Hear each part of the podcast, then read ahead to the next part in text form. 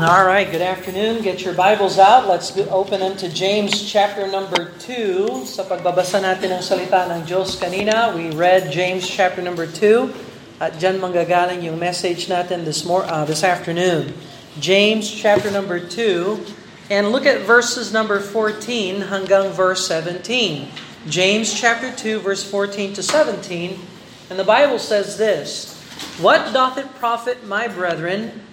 Though a man say that he have faith, uh, and have not works, can faith save him?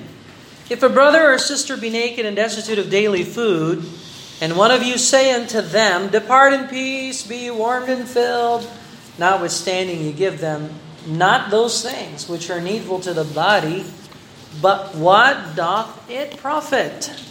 Verse 17, even so, faith, if it hath not works, is dead, being alone. Let's pray and ask the Lord to bless the Word of God. Father in heaven, we thank you, Lord, uh, for the opportunity that we have to study the Bible, to look into the Word of God. We pray the Holy Spirit would speak to our hearts, would illuminate us, would show us truths from the Scriptures that we may transform our lives and be, become more Christ like and biblical in our thinking and in our living. And we uh, ask that you forgive us and cleanse us, Lord, of our sin. We ask for the blood of Jesus Christ to be applied uh, uh, fresh, Lord, towards uh, our sin account, would be uh, uh, cleansed in front of you, Lord.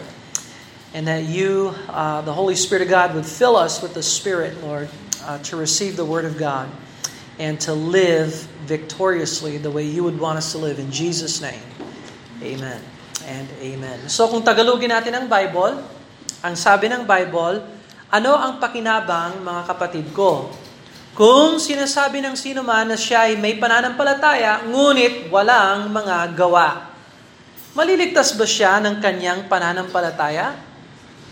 Kung ang isang kapatid na lalaki o babae ay namumuhay ng hubad at kinukulang sa pagkain sa araw-araw, at ang isa sa inyo ay magsabi sa kanila, Pumayo kayong payapa, magpainit kayo at magpakabusog, subalit hindi nyo naman binibigyan ng mga bagay ng kinakailangan ng katawan, anong pakinabang yon?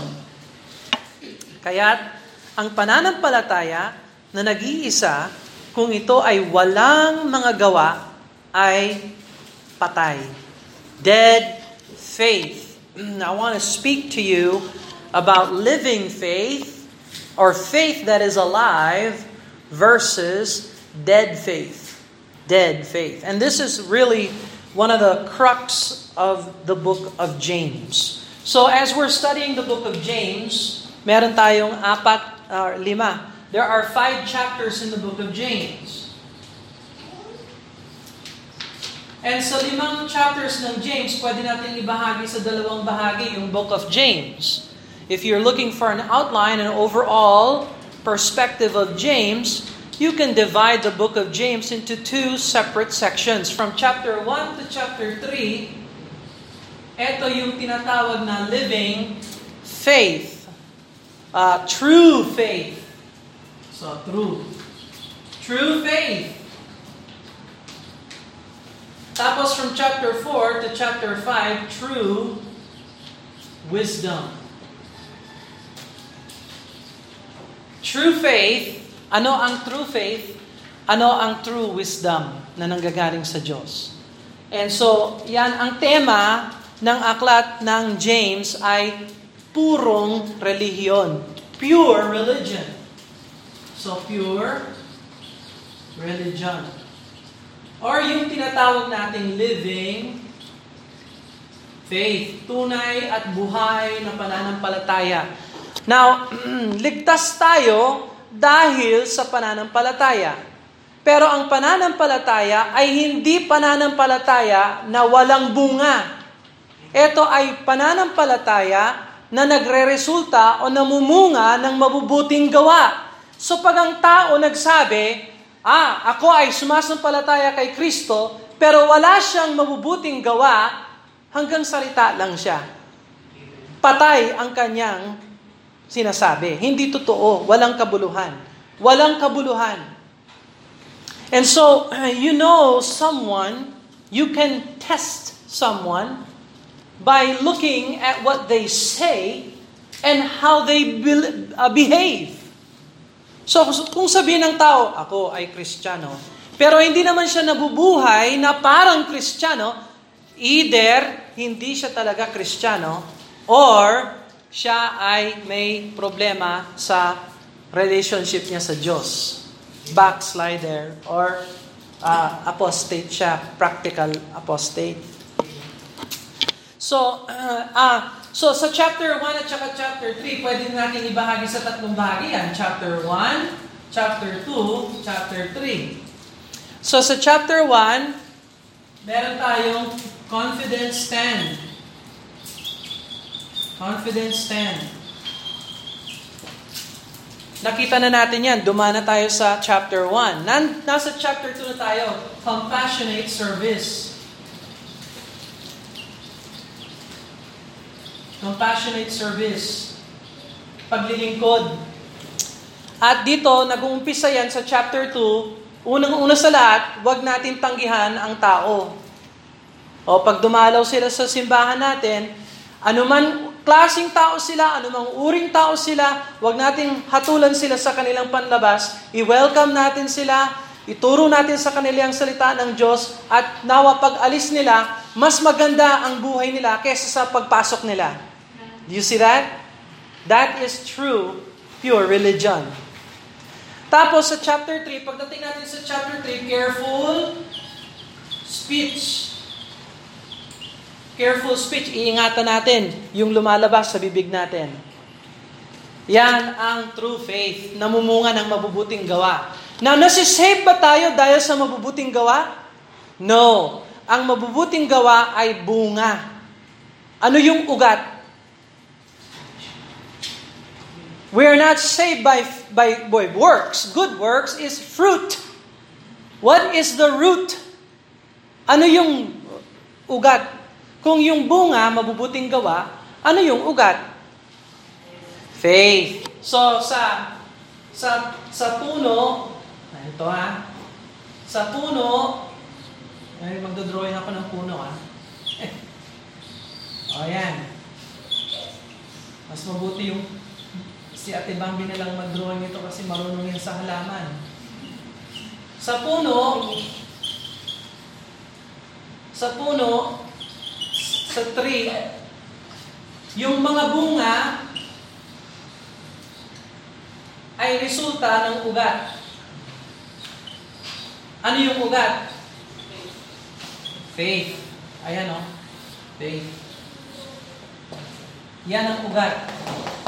Diyan nagsisimula. So kung ikaw wala ka pang pananampalataya kay Heso Kristo, eh hindi ka saved. Maga, hindi mo magagawa ito. Dahil ito, hindi kayang gawin ng laman na bulok.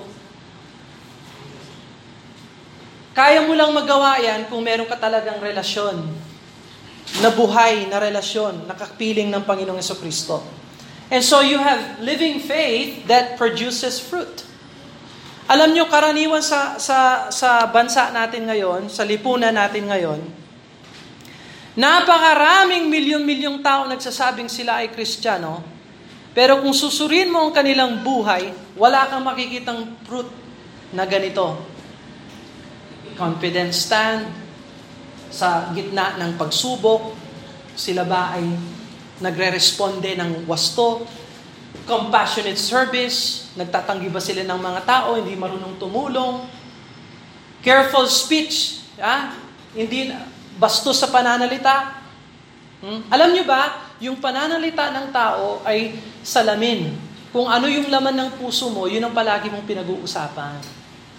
Bible yan ha, Bible. Hmm. Kaya pag ikaw, um, bastos ang lumalabas sa bibig mo, kasi bastos yung nasa loob ng puso mo.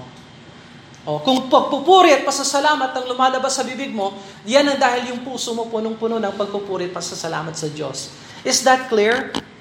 Okay. so, careful speech. So, yan ang true faith. Kaya dito sa binasa natin, tingnan mo yung sinasabi dyan sa verse 17. Verse 17. Even so, faith, if it hath not works, is dead, being alone. So, yung faith na walang kabuluhan, patay, ito yung faith na hindi namumunga ng mabubuting gawa. Kasi hindi nga talaga kaya ng laman ng tao na gumawa ng tama. Now, sa Ikalawang bahagi, yung chapter 4 and 5, eto na yung true wisdom. Hmm. Kung paano gamitin ang faith sa buhay. Kasi iba yung theory. Ito, tingnan mo, Jessica, di ba? Iba yung alam mo yung katotohanan dito. Iba yung alam mo yung katotohanan dito. Sa kamay at sa paa. Yung katotohanan na natutunan natin sa salita ng Diyos, dapat Pumapasok una yan sa isip at sa puso. Tapos ininalagay sa kamay, sa bulsa, at sa paa. You see? So, yan ang true wisdom. So, sa chapter 4, ang pag-uusapan dyan, contrite submission. Contrite submission. Kung paano mag-surrender sa Panginoon. Tapos sa chapter 5, concern, sharing. Paano maging witness para sa Panginoon sa isang mundo na papunta sa impyerno. Kailangan natin ng wisdom kung paano maging ganyan. So tutulungan tayo ng salita ng Diyos. So eto, lahat ng yan ay bunga at ang ugat ay faith. Asikasuhin ninyo na yung ugat ng faith ay matatag at malakas sa iyong buhay. So, wag niyong alalahanin yung outline, wala tayong final exam sa Book of James. Meron kayong Bible study notes, ibibigay ko sa inyo pagkatapos ng lesson para pag-aralan ninyo lang sa bahay whenever you can, uh, whatever you would like to do. So, at least, meron kayong pangkalatang larawan kung saan tayo pupunta sa aklat ng James. Ngayon, nasa chapter 2 tayo. Pag-uusapan natin yung compassionate service. At nagsimula na tayo mga dalawang linggo na nakaraan, tatlo, kung paano, una sa lahat, huwag tayong magtanggi ng mga tao. Uh, bagkus, mahalin natin ang bawat isa na pumapasok sa pintuan natin. Walang favorites, walang click. Ha? Ano yung click? Yan yung mga kabataan, nagsa, magsasama-sama lang kami kasi kami ang kabats ko yan. Kami namang matatanda, kami dito kami kasi kabats namin yan. Yung mga ka, ka, ka-Jacobed, yung yun, sila, sila, sila lang, yun. Hindi, hindi ganyan ang church. Ang church ay isang malaking pamilya. At dapat welcome ang tao basta gusto niyang makinig sa katotohanan ng salita ng Diyos. Ngayon, kung magwawala ka at hindi ka tatanggap sa salita ng Diyos, di huwag kang mag-church dito. Mag-church ka kung saan ka pwedeng maging pasiyahin at uh, entertain kasi hindi ka namin i-entertain dito. Bibigyan ka namin ng salita ng Diyos at tuturuan ka namin ng salita ng Diyos at aasahan namin na isa sa buhay mo ang salita ng Diyos.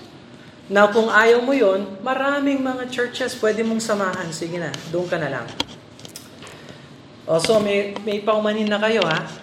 You have a you have a you have the right to leave. the door is always open. but uh, if you want to remain in truth and continue and grow in truth, ayun ang magiging joy sa aming buhay bilang Christian brother and sisters.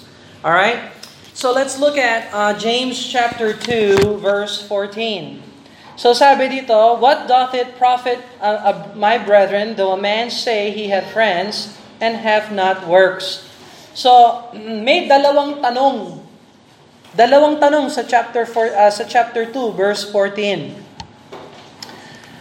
Ano ang pakinabang kung sinasabi ng sino man na siya ay may pananampalataya, ngunit walang gawa? So, yun ang unang tanong.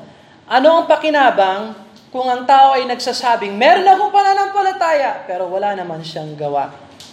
Meron bang makikinabang doon? Meron bang pakinabang yan? Hmm? Oh. Meron bang mga nagsasabi, ako ay Kristiyano. Ako ay mananampalataya. Ako ay tumanggap na kay Jesus Christ.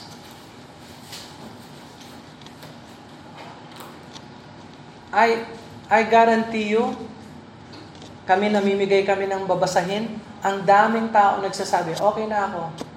Okay ako, I'm fine. I'm fine.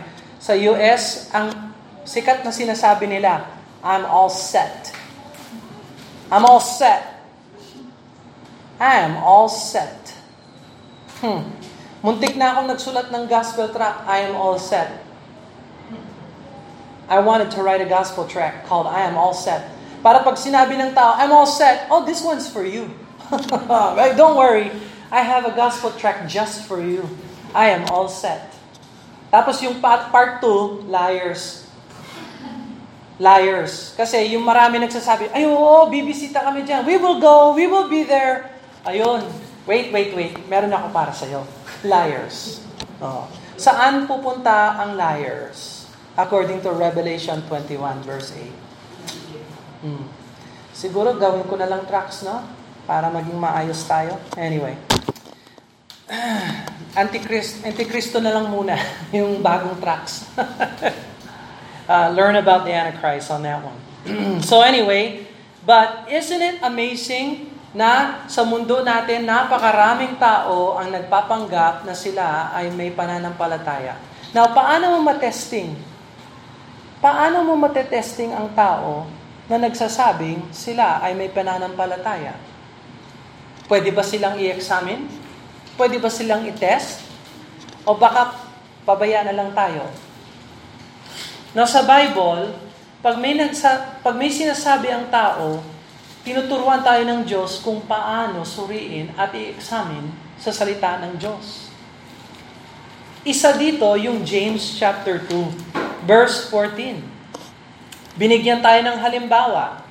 O, tingnan mo yung verse 15. Kung ang isang kapatid na lalaki o babae ay namumuhay ng hubad at kinukulang sa pagkain sa araw-araw, at ang isa sa inyo, ibig sabihin may representative yung church, isa sa inyo, ay magsabi sa kanila, Humayo kayong payapa Magpainit kayo at magpakabusog, subalit hindi ninyo sila binigyan ng mga bagay na kinakailangan ng katawan, ano ang pakinabang niyon? So what is the use? Verse 15, if a brother or sister, sino itong brother or sister? Kapwa mananampalataya So kapwa mananampalataya, gutom, hubad, wala siyang wala siyang wala. Ano ang dapat natin gawin as a Christian, as a church? Pababayaan na lang natin yung dukha, manatiling dukha? Hmm? O baka may responsibility tayo na iangat ang buhay ng kapatiran. What do you think?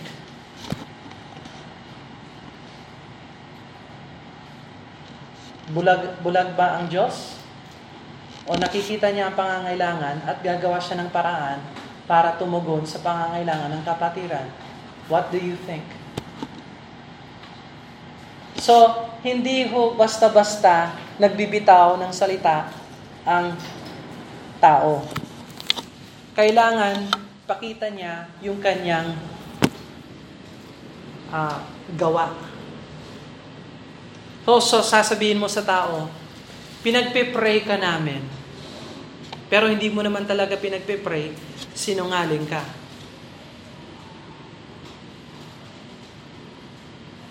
Do you see that? Oh, halimbawa, meron kang pera, may humingi sa iyo ng tulong. Hindi, wala. Wala akong magagawa para sa iyo. Ipagpe-pray ka na lang namin. Hmm. Ano ang silbi ng pananampalataya na ganyan? Sino ang na-benefit sa pananampalataya na ganyan? Hindi rin ikaw, wala. Hindi rin yung nangangailangan. So, sa mundo natin, punong-puno ho ang mundo natin ng fake Christians. Fake faith. Fake faith. Ha? Ano yung fake faith? Hanggang salita lang. Fake faith. Now, dito sa verse, um, dito sa verse, uh, see here, what is it? Can, can, saan ba yan? Yun, sa verse 14, may, ang tanong niya, can faith save him? Yung pananampalataya na hanggang salita lang, walang ebidensya, walang mabubuting gawa, yung pananampalataya na fake, yung pananampalataya na fake, makakapagligtas ba yon? Hmm? Yan ang tanong ni James. So, apparently, nakita ni James, meron palang mga fake Christians sa kalagitnaan ng church ng Jerusalem at sa mga churches na itinanim dahil sa Jerusalem Church. Alright? So, is it possible na sa church natin ay may mga fake Christians?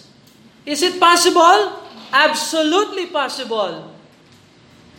At kaya ako nangangaral para gumising yung fake Christian at wag mapunta sa impyerno. So, Brother Bill, hindi popular yung message. Bugbog na naman tayo. Sorry. Ano ba yan? Bugbog Sunday. Bugbog Baptist Church.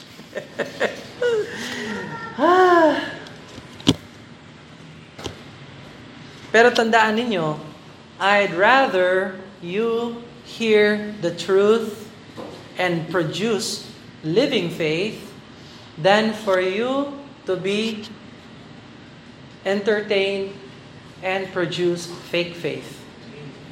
Kasi yung impyerno ay napakainit. Walang aircon doon. Basahin nyo yung aklat ng Revelation.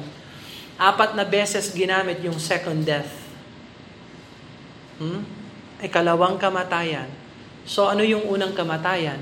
Physical. Ano yung ikalawang kamatayan? Yan yung kaluluwa mo at saka yung katawan mo, bubuhayan niya ng Diyos uli at ihahagis sa isang dagat-dagatang apoy magpakailanman forever. At napakaraming mga churches ang puno ng mga fake Christians. Hindi ako interesado na magtanim ng fake faith Baptist Church. Gusto ko living faith, true faith, pure religion, Baptist Church. Pero nasa sa inyo yon kung anong klaseng church tayo.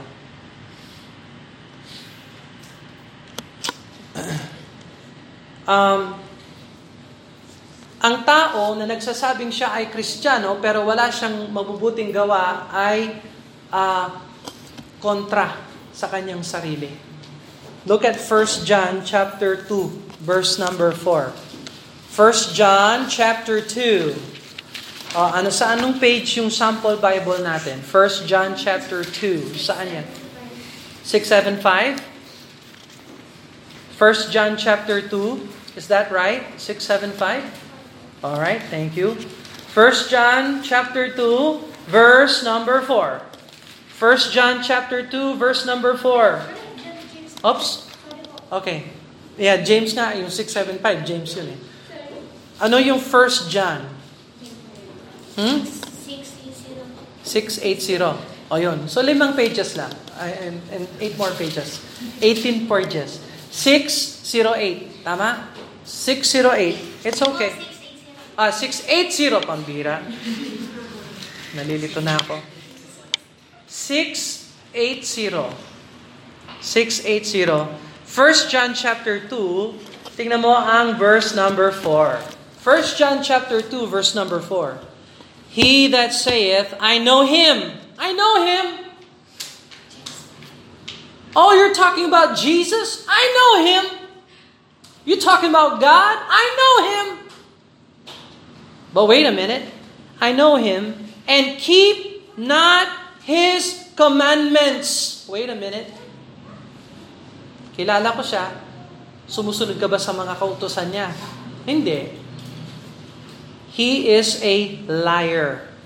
And the truth is not in him. Oh, so, yung testing ng salita ng Diyos, pinapakita sa iyo kung sino yung totoo, sino yung fake. So, yung tao na nagsasabi, I know Him! Pero hindi naman ginagampanan yung commandments ng Panginoon, he is a liar. And the truth is not in him. Wala yung katotohanan sa kanya. Pero maganda yung suot niya. Maganda yung damit niya. Tingnan mo yung buhok. Tingnan mo yung katawan. Liar. Truth not in him. Ito ang salita ng Diyos. This is what the Bible teaches. Ha? Relihiyoso siya. Ha? Pagdating sa church, on time yan. Hmm. Pero hindi ginagampanan ang commandments na Christ. Hmm. Tingnan mo ang verse number 6. 1 John chapter 2, verse number 6. He that saith, he abideth in him, ought himself also to walk, even as he walked. Oh. Kristiyano ako, pero yung lakad naman niya, hindi Kristiyano. I tell you, hindi, wag mong isalal, isa, isalal, ano yon? Wag mong, hmm, don't trust yourself to someone who says he is a Christian. Look for evidence. Look for proof. Test every spirit. Test. so, tingnan mo ang verse number 9. 1 John chapter 2 verse number 9. 1 John chapter 2 verse 9. He that saith he is in the light and hateth his brother is in darkness even until now.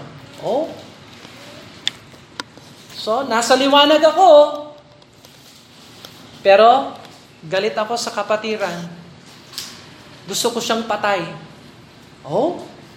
Hmm. Ikaw ay nasa kadiliman. That is not characteristic of someone who is saved.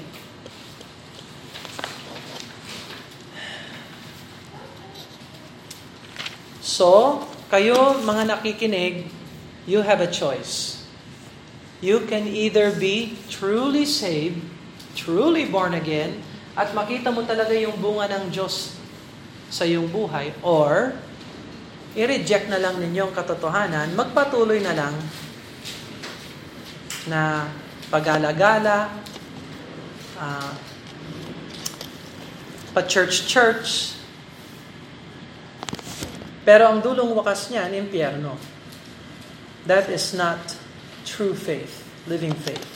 At yan ang, eto talaga ang heart ng aklat ng James.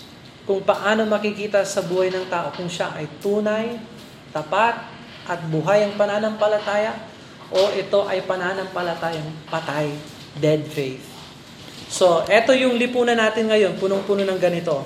Now, Pwede ba siyang iligtas ng faith na patay? Ha? Masisave ba yung tao na yon? Pagdating ng Panginoon? Masisave ba siya? Hindi. Kasi yung faith, fake. O di pag fake yung faith, hindi magiging effective yung faith. Kaya wag niyong lokohin yung sarili niyo. Bilang mangangaral ng salita ng Diyos, ako, hindi ako maloloko ng tao. I will know from the Word of God kung siya ay totoo o hindi based upon evidence ng salita ng Diyos. Kaya pag hindi ka nagpapatuloy sa salita ng Diyos, ito ay malamang hindi true yung faith mo. Kasi hindi kayang gawin ng laman ng tao yung layunin ng Diyos. Kahit anong gawin mo, kahit anong pilitin mo, you will not accomplish the will of God as an unsafe person. Now, kung ikaw ay magsisi at sumampalataya kay Kristo at maging saved, tunay na born again, nako, tutulungan ka ng banal na Espiritu Santo ng Diyos na mamunga. Hindi mo naman pipilitin yan. Natural na lalabas ang pag-ibig at pagmamahal at liwanag at wisdom ng Panginoon. Natural yan sa buhay kristyano. You don't have to force it. Now, nagbigay ng one illustration si James sa James chapter 2. Meron siyang halimbawa na binigay.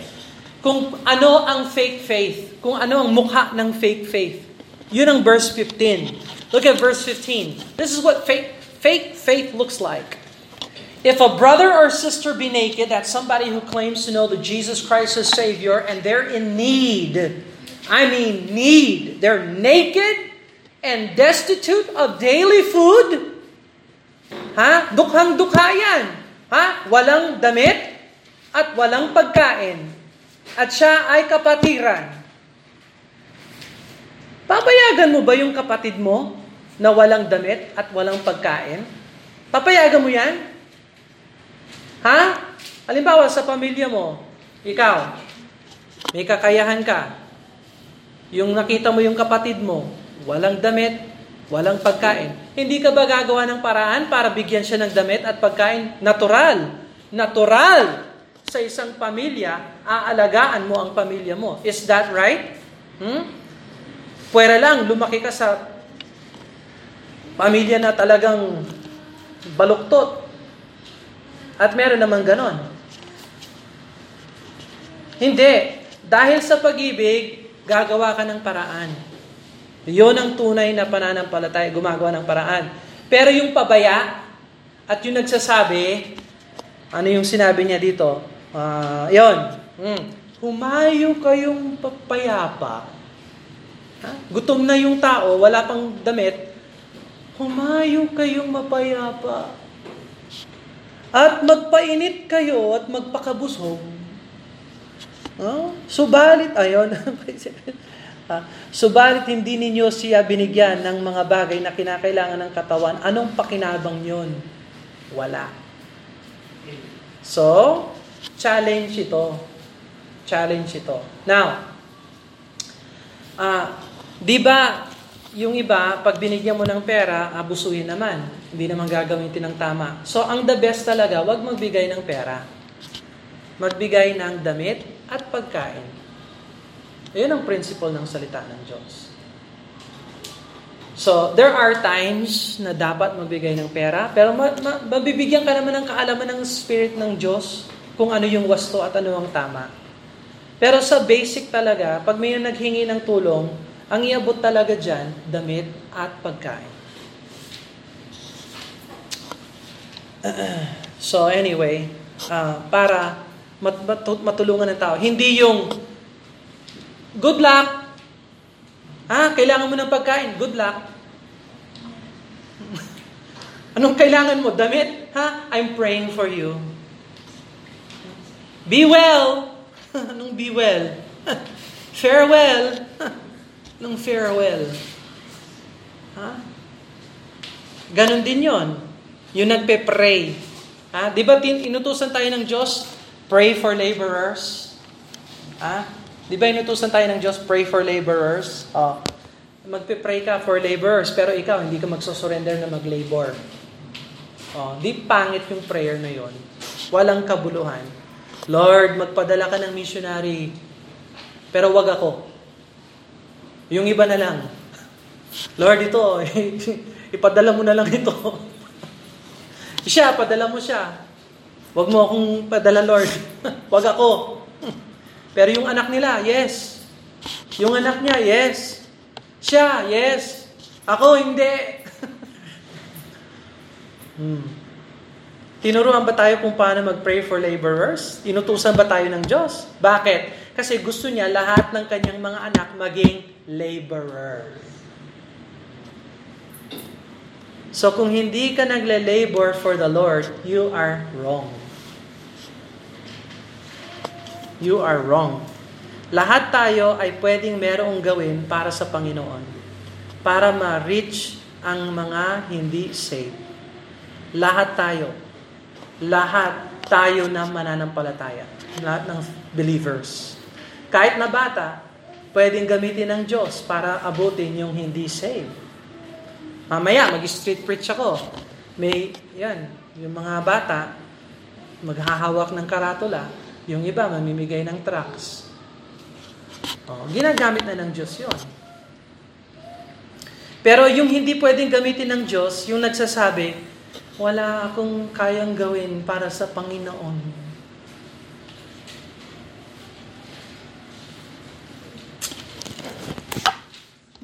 Buti hindi ganyan yung attitude ni Jesus nung namatay siya sa krus. Hindi niya sinabi, hindi ko kaya itong gawin para sa iba, No, true faith, living faith, is different. At tandaan ninyo, yung pinaka-lesson nito, this main lesson is in verse 17. Even so, faith, if it hath not works, is dead. Dead. Dead. Faith without works, dead. Kaya huwag kayong magsabi, Kristiyano ako, impress ako sa, ganun. hindi ako impressed doon. Ipakita mo sa akin yung truth ng iyong buhay. Kung ikaw ay tunay na mananampalataya. And we will rejoice kasi may evidence. Hindi yung, yes, sumasampalataya ako. Ah, paglinggo, magsisimbaga. Hindi. Bakit? May pasok. Anong pinasukan mo? Trabaho. Hmm. You are not continuing in the Word.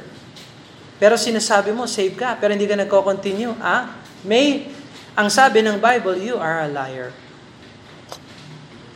That is not opinion ng pastor. That is Bible.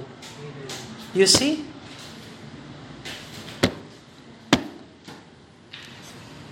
The believer by his works, by his works, reveal his faith. Nakikita yung faith sa gawa. Kaya pala may mabubuting gawa. Kaya pala nagagawa niya yung mabubuti kasi yung ugat niya faith. At ang mananampalataya, pinapakita niya ang kanyang mabubuting gawa sa pamama- nakikita niya yung na, nakikita ng tao yung mabubuting gawa dahil meron siyang ugat ng faith. Faith that is alone is dead faith. Faith that cannot produce good works is dead faith. So, hindi pwedeng gamitin ng Diyos yung patay na pananampalataya. So, examine ninyo. Huwag kayong mag ano, ng pages. Ay, makinig muna. Upo ng mayos.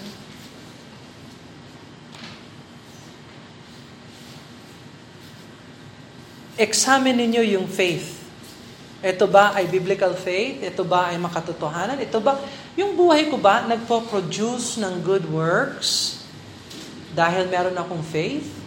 O baka napipilitan lang ako na magpakitang tao at wala akong faith? Nako. Yan ang problema ng napakaraming mga tao ngayon. Sila ay kristyano sa salita lang. At walang kabuluhan, walang nabibless, Walang nangyayari, walang pagbabago, walang bunga dahil patay ang kanilang faith. Huwag na sana kayo magkaroon ng patay na faith. Would you bow your head and close your eyes?